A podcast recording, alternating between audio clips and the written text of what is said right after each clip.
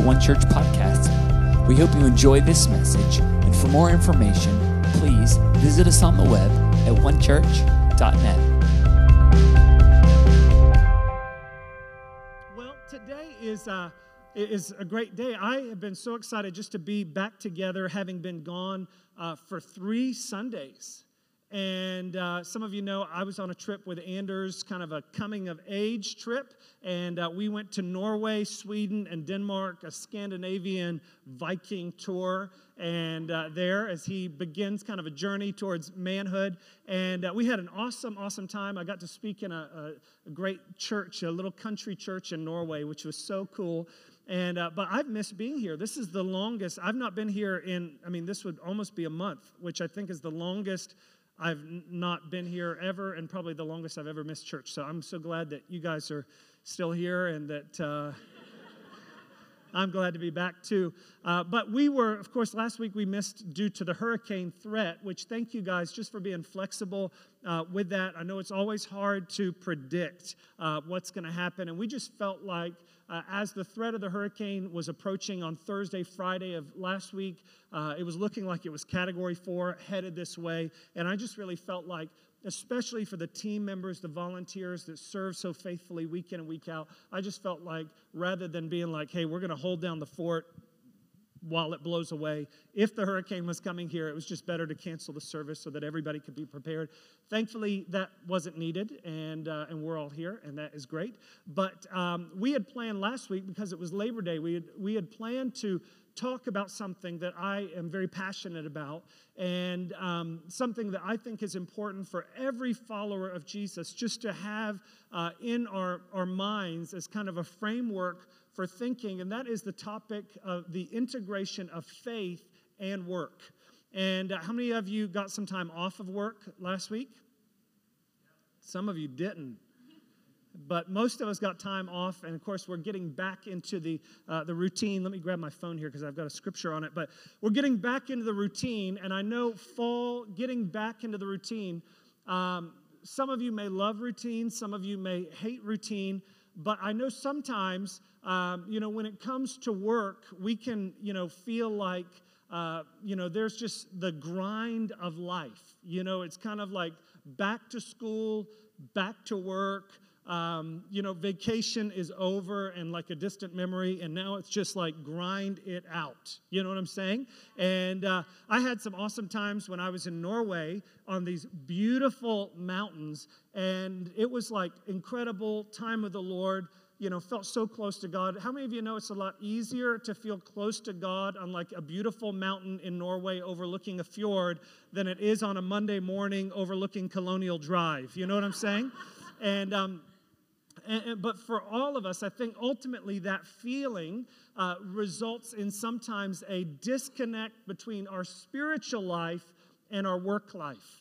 And so many of us, we live in this disconnect as if, our spiritual life, our relationship with God, maybe we get a little, pick-me-up on Sundays, but Monday through Friday, we're just kind of on our own. And ultimately, I believe God wants all of us to understand the significance of of the call that He has on our life. And I wanted to just, we're going to have a little discussion, panel discussion in just a moment, but I wanted to give you a scripture just to frame your thinking for this conversation. And it's out of Colossians 3:23 through 24, and it says this: whatever you do, everybody say whatever. Some of you said it with like some attitude, whatever. Whatever you do, do it heartily. That means do it with energy. Do it enthusiastically as to the Lord and not to men, knowing that from the Lord you receive the reward of the inheritance, for you serve the Lord Christ. What an awesome scripture, an awesome truth that whatever you do, whatever God has called you to, wherever He has put you, that you are not working for men in that place or for women in that place. You're not even working for just a paycheck in that place. Some people say this, they'll say what they do for work, and often it's followed by, you got to put food on the table. You know what I'm saying? You got to pay the bills. And oftentimes that's where many of us live, or it's just kind of that working for the weekend mentality. But when we understand that God not only saves us, but he also calls us, and the Bible says that he has prepared good works in advance for us, it changes not only our eternal destination, but it also changes our present reality, that wherever we're at, we begin to recognize, I'm not just working for men here, I'm serving the Lord. Yes. So if you are if you're working in the grocery store in the produce department and you are stacking the tomatoes, it's not just doing that for your boss, you are doing it as to the Lord. As if every customer that came in was Jesus himself. You are doing it with excellence, you're doing it with energy. And for many of us, there is that disconnect in our lives between our spiritual life and our work life. And 500 years ago, there was an amazing move of God. Some of you may be familiar with it. It's called the Protestant Reformation. And the Protestant Reformation, although there was a lot of aspects to it, there was a couple of pillars to that movement that ultimately changed the world as we know it. One of those pillars is that all of life should be lived for the glory of God. That whatever you do, you're doing it with excellence. You're doing it with energy. I love, there's a quote from Martin Luther King Jr., and he said this, if you're a street sweeper, you should sweep the street as if all of the angels of heaven are looking on at you sweeping that street. There is nothing that doesn't matter because everything we do is unto the Lord. All of our work, we're doing it to the Lord. And so there was an understanding of the glory of God, and there was also the understanding of what they called the priesthood of all believers. And we've talked about this before, that every single one of us is called to ministry.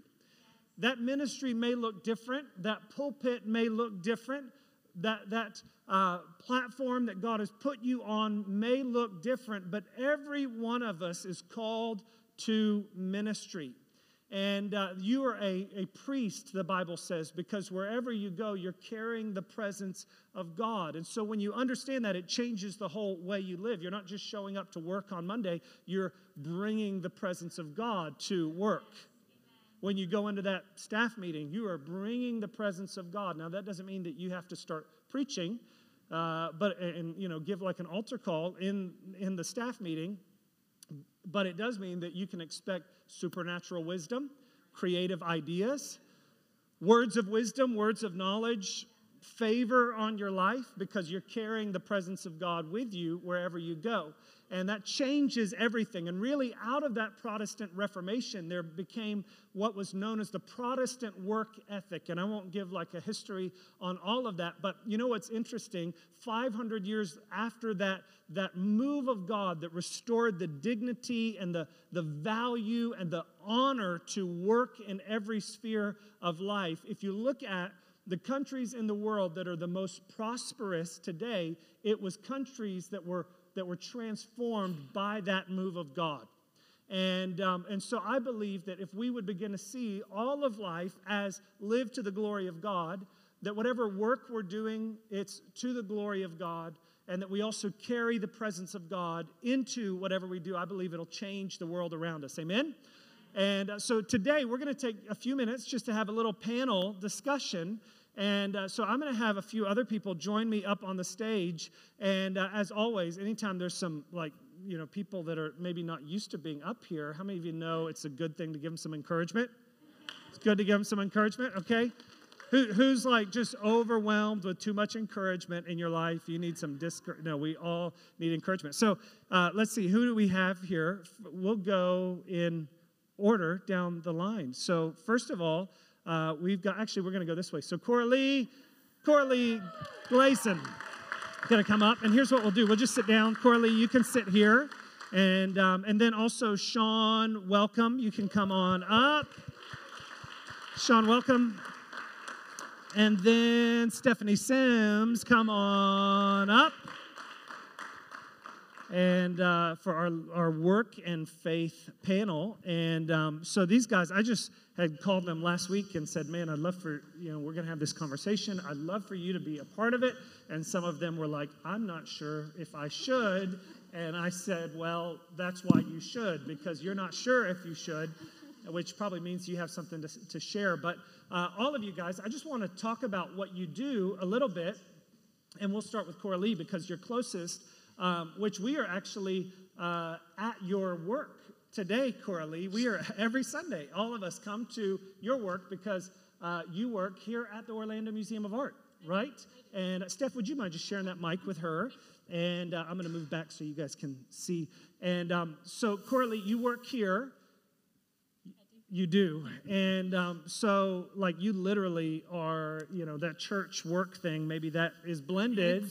I'm here all the time. All the time. I'm here almost 7 days a week, at least 6. Yeah. Well, tell us what your role is here at the Orlando Museum. So I'm the associate curator here at the museum. For those of you who don't know what the curator does, basically I'm kind of the connector between the public, the artist, the art. So I create exhibitions, I select artists, I select artworks, and I try and make sense of it for the public. Yeah. In a nutshell. Yeah, so like what goes on in those galleries, you are part of shaping that. Mm-hmm.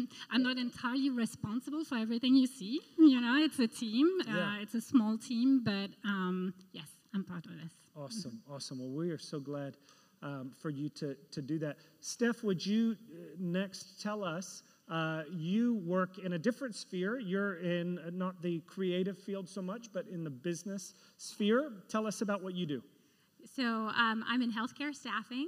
So I'm the director of global recruitment for a local company that does international recruitment for nurses and therapists overseas to bring them into the U.S. to staff the hospitals that need nurses and therapists.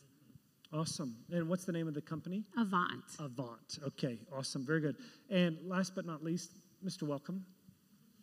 Hi. Best last name ever. And... so, Sean, tell us, I know you're a Renaissance man. You do a little bit of many things. Tell us your vocation. What do you do? So my title is Family Engagement Coordinator with the Polis Institute. There's a hissing. But maybe see if grabbing it a little further up, see if that helps. Let me see.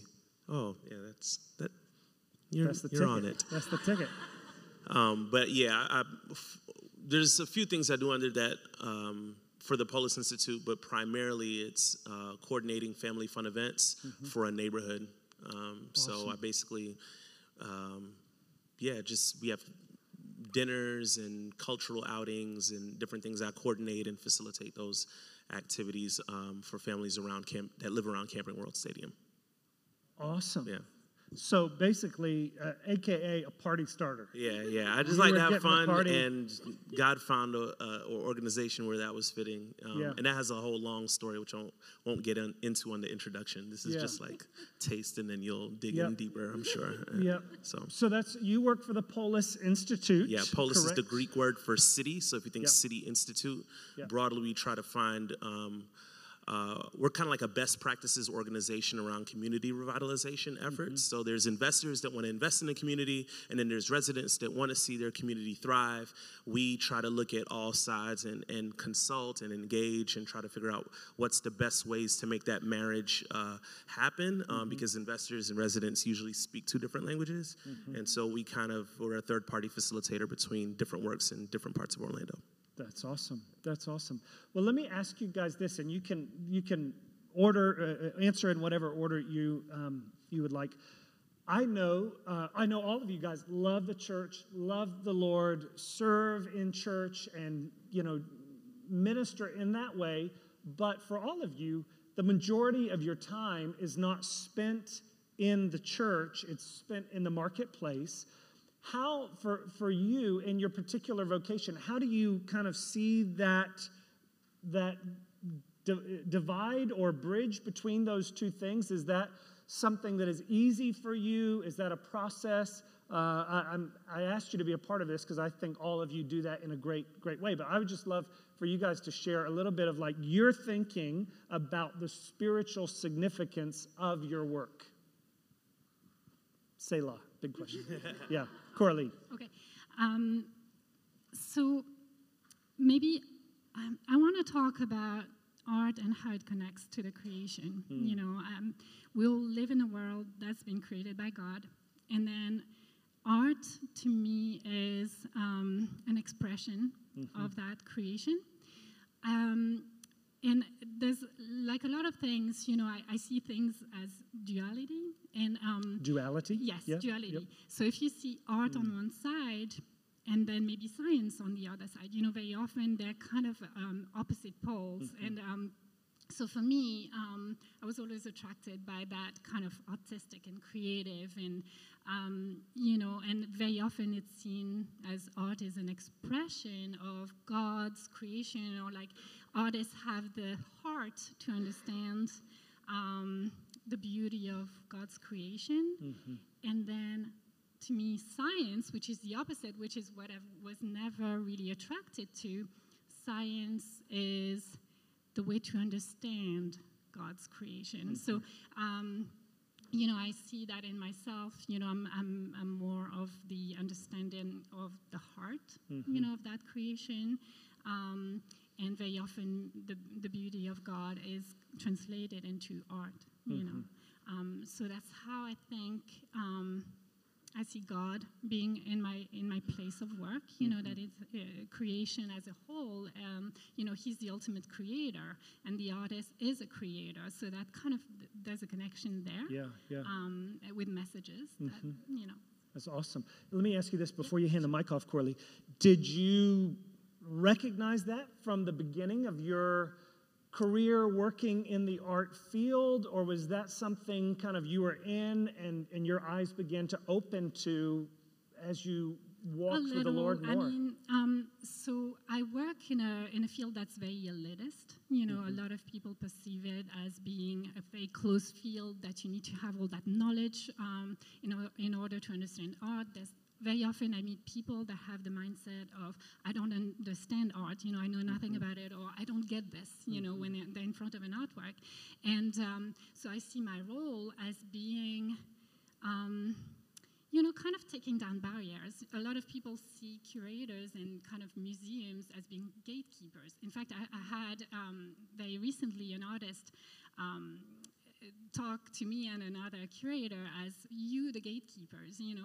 And I was thinking about that, and that really shocked me, because it's true that this world being so elitist, you know, there's a value, there's a market for art, there's a selection process. Even putting artworks in a museum, in an exhibition, it goes through a selection process.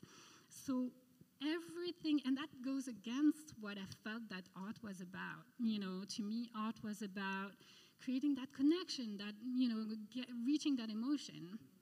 And to have emotion, you don't need to have knowledge, you know, so it's kind of like a completely separate thing. And so everything I do is to try and remove those barriers, to try and get people through the door and tell them, you're worthy, you know. It's all about kind of, yes, you can get it. You don't need, you know, that preconceived or like, you know, that previous set of knowledge, you know, in order to access it. So a lot of things I do is try and kind of either work with the underserved, or try and represent artists, or kind of put them to the forefront. People that don't have a voice, you know, I think that's very important, because of years and years and centuries of selections of what gets put in a museum, you know. So yeah, wow, that's awesome, Coralie. I just kind of hearing what you're saying. Let me make sure I'm understanding it right. Mm-hmm. Basically, art can be very exclusive, mm-hmm. and it yeah. can kind of be, you said elitist, which I think we probably all can, you know, yeah, no disrespect to any art lovers, but, you know, there is kind of this, there could be this feeling of like, you know, art collectors, that I've got to have that piece mm-hmm. to show just that I have that kind of piece, you know, or mm-hmm. about impressing other people and kind of which actually builds a barrier, you flip that around, and rather than saying, hey, this is a barrier, you're using that to be inclusive to other people. That is awesome. Let me ask you one more thing before we pass on to Steph. So you, you know, the Bible tells us to share the gospel, preach the gospel, make disciples. Obviously, we do that here on Sundays. I told somebody this week that our church met at the Orlando Museum of Art, and they're like, no way, how do you get to meet at the Orlando Museum of Art? I'm like, we pay them, and so it's, but it's a great place because it's not a place that that people think, oh, of course, that's like a church place or that's like where Christians would be. You don't walk in with, you know, Christian T-shirt on every Sunday or something like that. How do you, in your workplace, find opportunities to share the gospel? To so. One thing, you know, I'm kind of very nervous about, you know, public speaking. I've never, I was a very shy child growing up. And but your French accent makes you sound more intelligent than all of us anyway, so we just go with what you say. So, and in my role, I have to do this a lot. Yeah. So I've had to anyway cope with that. And one thing you said years ago, and I use it every day, like literally, or every time I have to be in front of people. And it's how can I be there and be a blessing to others? Because then it's not on me, you know, it's on how can I be that channel that you know, provide something for others, whether it's support, whether it's, you know, kind of passing on the message of the arts and all of that.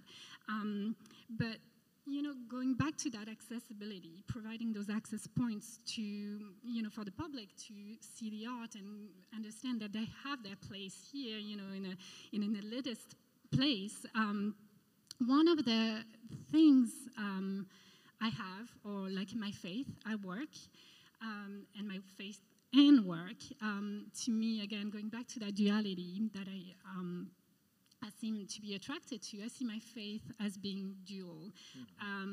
So if you picture a circle, and this is my faith, and half of it is my active faith. That's what I call it. It's the faith that tells me, go, do, now, you know, basically, you know, do it right now, you know. So that's the faith that tells me, you know, I'm a bit of an activist. I need to do this. I need to do it right now. My time is limited. Let's do it now. You know, let's make things happen. And then there's the other part of my faith, which I call my enduring faith. And that's the one that tells me wait and trust. And the problem is that those two faiths, you know, are conflicting because for some reason my active faith, you know, the go do now one, is bigger than the other one. And so I find that in between those two sections of my faith, there's like an area of frustration. So if something at work doesn't happen right now, I get really frustrated. And it's not only because I think I want it to happen, so it should happen, but that's because I really, truly believe it should happen because God wants it to happen, you know. So, and that applies to actual projects, you know. There's projects that I know that the public needs to see, you know. There's messages that God wants to share there, and I see it, you know. I study, I research, you know, what's going on around the globe, and then I get really frustrated when I see that this, for example, the funding is there, but I'm not allowed yet to apply for it because, you know, there's reasons that it might not be the right moment. And so an actual application of something that happened this week, you know, and I'm right in there right now, you know. There's a project I really want to do, and I'm researching for another project, which this time we got full support, tons of funding, and it's happening. It's all about beauty, flowers, and friends. It's a beautiful exhibition that's opening in a couple of weeks. So anyway, I'm researching quotes for this exhibition about flowers and friends, and I find this quote which says, "Minds are like flowers; they open when the time is right." And that made me think, oh my gosh, you know, I forgot that. You know, this is all on God's time. So my other project, which is all about, you know, it's a lot darker. It's a lot it's a very tough subject, okay, but it's things that need to be, passed on. Yeah. That's, I need to find, it needs to be on God's time. Yeah, so yeah. That's the frustration I kind of encounter. Yeah, which is awesome. Honestly, it's a good thing to bring up, even as we approach Alpha, of just kind of that, I love the way that Coralie said, active faith, and then the opposite of that wasn't inactive faith. It was enduring faith. And, the Bible talks about waiting on the Lord, which doesn't mean being inactive. It means being faithful. And sometimes I think in our workplace, some people are like, zealous for the Lord, zealous for good works, but it's zeal without wisdom. And so they go in and it's like, kind of guns blazing, so to speak, and ends up doing more harm than good. So just learning, I love that thought. I think that's such a beautiful kingdom principle of active faith, enduring faith. And also, Coralie, I'll just say this before you hand the mic to Steph. It's just awesome to see you over the years, even before you were here. I'll never forget the first time Coralie came to church. Scott invited her. Scott knew her through the art community, invited her. And Coralie, you've been a part of our community for 4 or 5 years now. 5 years now. And it's just awesome to see you living in that place, both heart for God, love for God, but expressing that in a way that I couldn't do it, but God's put you. And so we just, I want to affirm God's call, God's purpose on you, that God's put you here. And we're so glad for that. We want to encourage that and honor that place that you are. So thank you so much for sharing. So we'll go down the line. Steph, you have a different experience, obviously a different sphere than Coralie is in. You're in the business world. And you didn't start off in the business world. You actually kind of started off in church, ministry, school. You didn't get an MBA. You got a prayer degree. I don't know. It's you thought I got an eternal degree. An eternal degree. That's right. And but you had a journey that God actually redirected you. Yeah. Talk to us about that.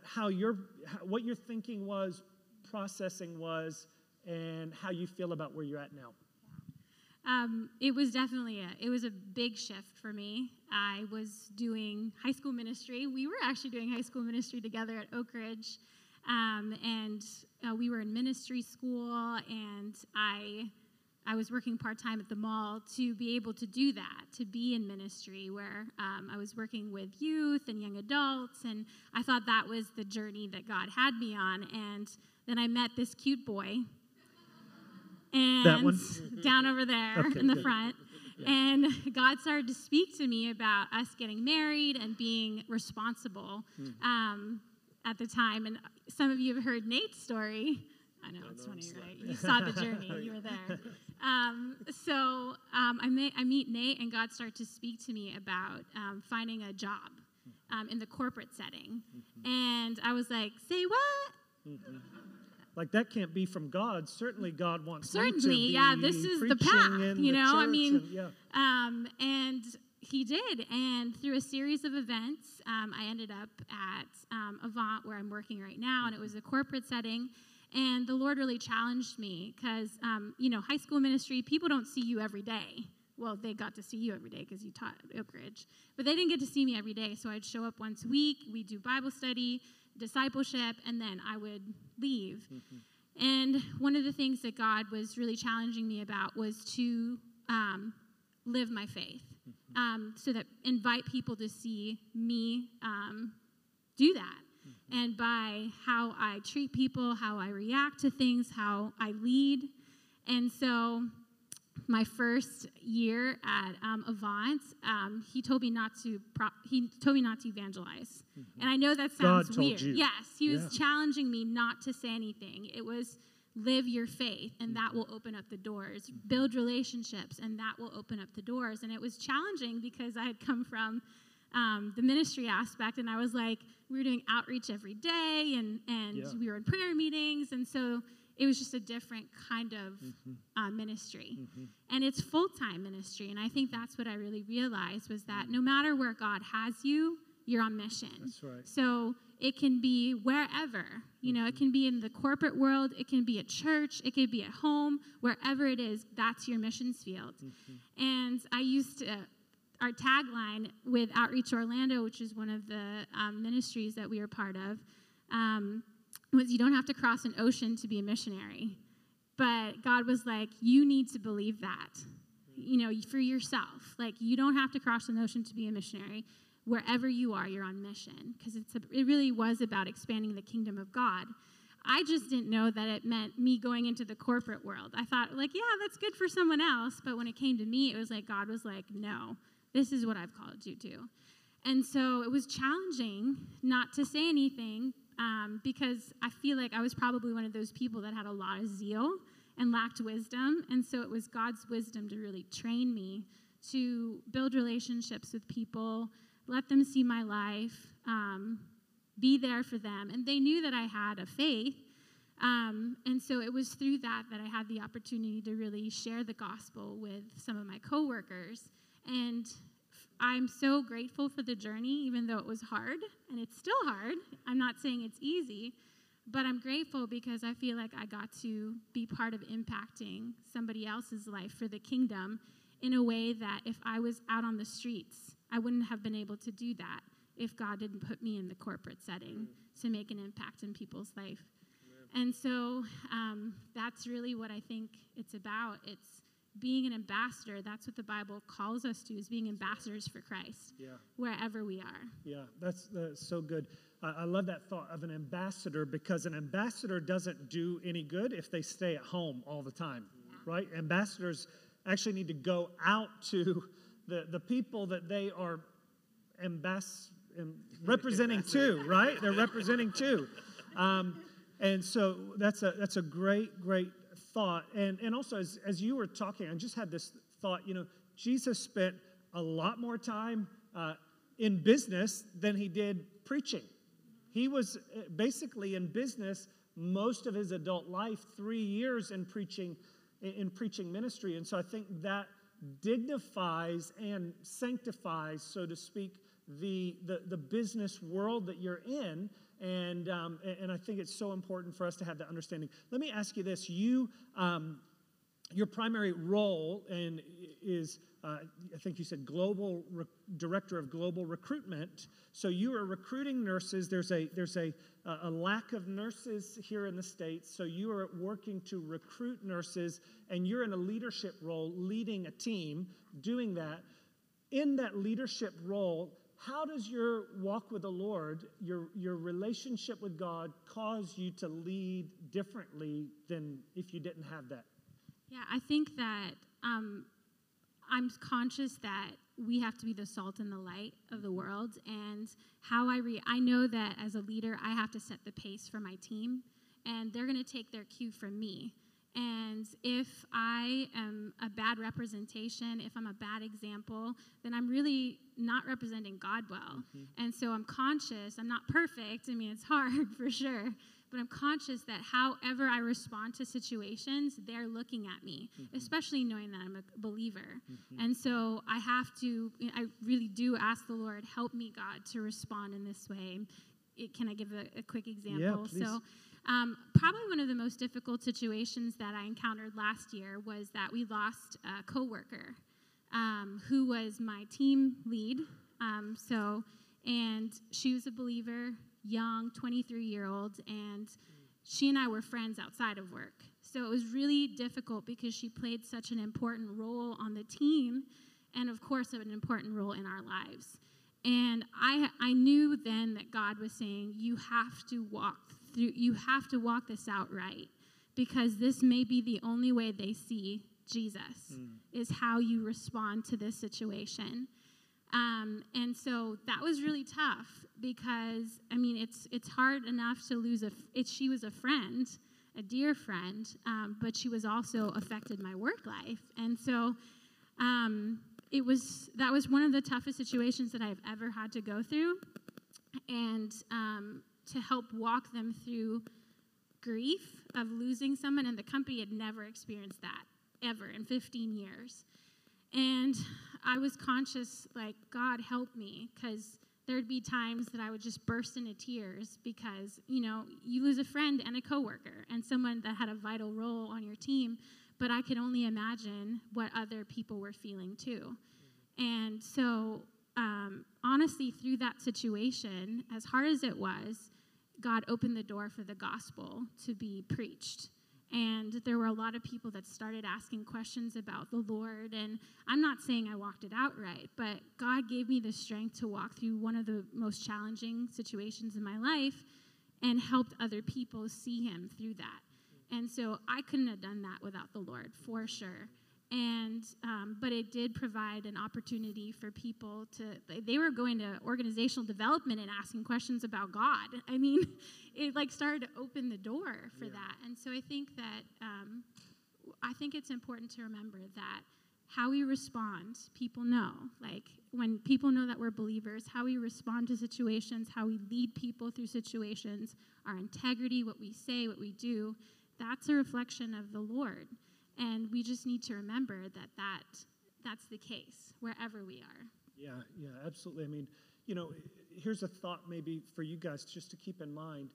You may be the only minister that anybody knows.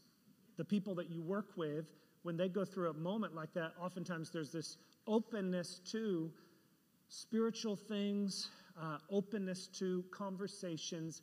And, you know, I just was thinking about that verse about Esther. God's brought you to the kingdom for such a time as this. And so I just want to encourage all of you just to be mindful of those moments and to be prepared when God does give you the opportunity to open your mouth. Because some people say, you know, well, I just preach the gospel with my word or with my actions, which can be a cop-out for never opening your mouth. God was really helping to bring you into balance with that so that when the moment came, you'd have that opportunity to share. One more question for you, Steph, and I think I wanted to ask you this because I don't know. Sean, is your organization, is that a nonprofit? It is. Okay, so Steph, you're the only one of these three, of you three in a for-profit business, and I know sometimes there can be this thought like, okay, you know, church is like, that's really godly, and then like nonprofit, that's godly too. But if you're like working in a business, that's like, that's evil. And, but you're working in a business, and I just want you to tell us, because I don't think it is. And I believe God actually wants us to understand that wherever he puts us, that, you know, it's, we're called there. And so tell us from your perspective, just your thought on working in the business world, which does have a bottom line and does have a goal of making profits. How do you view that in your spiritual perspective? Well, I think that it boils down to money, I think, too. And just seeing that God uses money to expand his kingdom. Yeah. And so people have jobs because there are businesses. We're able to be here, you know, because of business. And I think it's a sphere. God uses the business fields or the marketplace to reach other people and to expand his kingdom because, and whatever that looks like, you know, our mission is to change lives at Avant. And there's a million openings in there. They're saying in 2 years there's going to be a million openings in hospitals that we can't staff.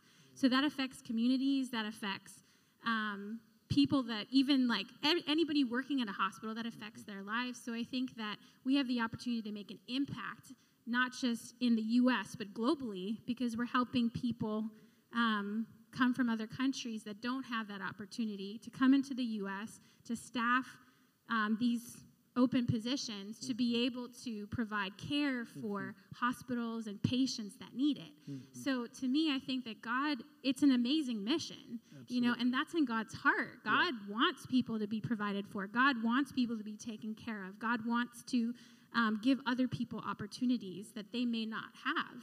You know, I came from the Philippines, so I know what it's like to come from one country to another country and have the opportunities in the U.S. To be able to have what we call the American dream, you know? And so I think it's business is needed in the kingdom of God. And I mean, he loves that. That's right. It's in his heart. That I love that thought. Business is needed in the kingdom of God. And I just want to encourage some of you that work in the business field, and maybe you feel like, oh, that's a disconnect from my spiritual life. It doesn't have to be.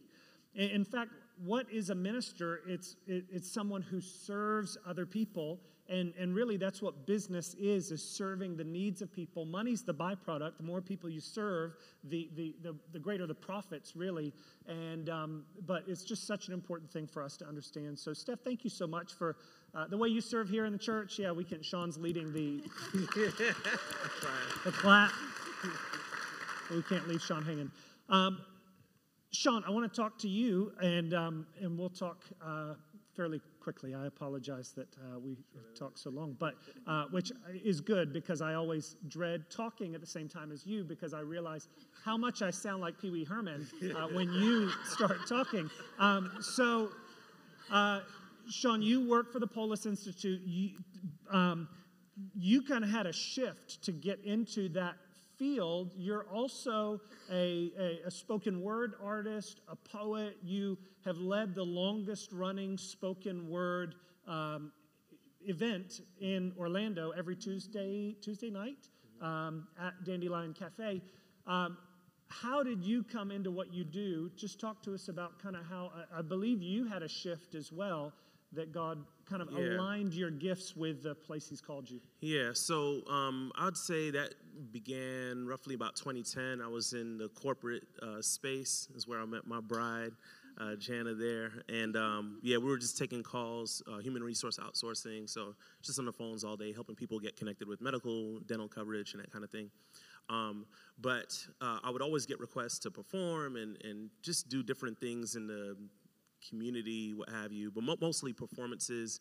And I felt God kind of tug on my heart to say, like, you got to leave here and speak and perform and be in community. At the time, I'd been married for about 2 years. We had 2 kids at the time. And I mean, not that we don't have 2 kids anymore, but like there's been more. I struggled with sort of like this call to leave, and I did, and things were rough for like, I didn't have any engagements lined up or anything like that per se that would sustain our family, but I felt like it felt more natural to be kind of out and engaged with people and performing and that kind of thing. So long story short, things kind of dipped. We were homeless for about 7 months, not on the street, but living with family and that sort of thing. And then I picked up a gig with AmeriCorps, working in Apopka, working with a community out there. They placed me at Wekiva High School, where I was teaching second language learners, math and English and that kind of thing. And then someone saw me working there and hired me to work with teenagers at Jones, Oak Ridge, Evans and Makava High School through a nonprofit called Pops, which kind of helped kids get jobs in the summer and do some mentorship and that sort of thing. Then Oak Ridge was like, oh, this guy's great. Let's see if he can teach, you know. And so ended up teaching at Oak Ridge, which is where me and Steph started doing some ministry there. And during that summer, teachers don't work in the summer, so I got a job at Frontline, and I was doing some arts things with the kids there, and through that, there was an organization called Polis Institute and Lift Orlando, actually, that was doing some revitalization efforts around Camping World Stadium that was looking for somebody who was well-connected with schools and in community and had all of these, like, you know, skill sets, I guess, and to do this whole family engagement, coordinate a whole family engagement program. And then they hired me, and I've been with them for the past 3 years, all while doing the open mic kind of thing, which was a steady beat of engagement that I've always kind of had. So yeah, he brought that full circle to where I had to really kind of trust God that that's what he wanted me to do and sort of be in the valley while he was sort of creating this structure for me to thrive in and use my natural giftings and skill set.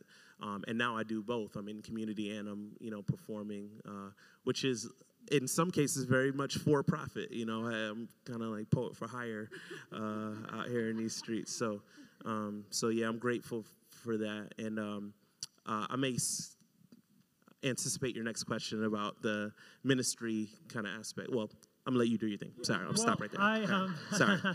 I was seeing how much we finished each other's sentences. So I want to kind of go back to what you said. I love that thought of God created something for you. You were kind of in this valley, in this wilderness. And actually, in just a moment, we're going to pray for people that are in that place. But I want to ask you, Sean, what would you say to somebody that feels like, hey, God's given me this call, this passion, and I feel like I'm a million miles away from that, and what I'm doing, I'm going to do it as unto the Lord, but I feel like I am not in the purpose or calling that God has for me, and you were in that place, and now to be in the place where it's like God's purpose and your gifting and your passions have aligned, what would you say to somebody that's not in that place today?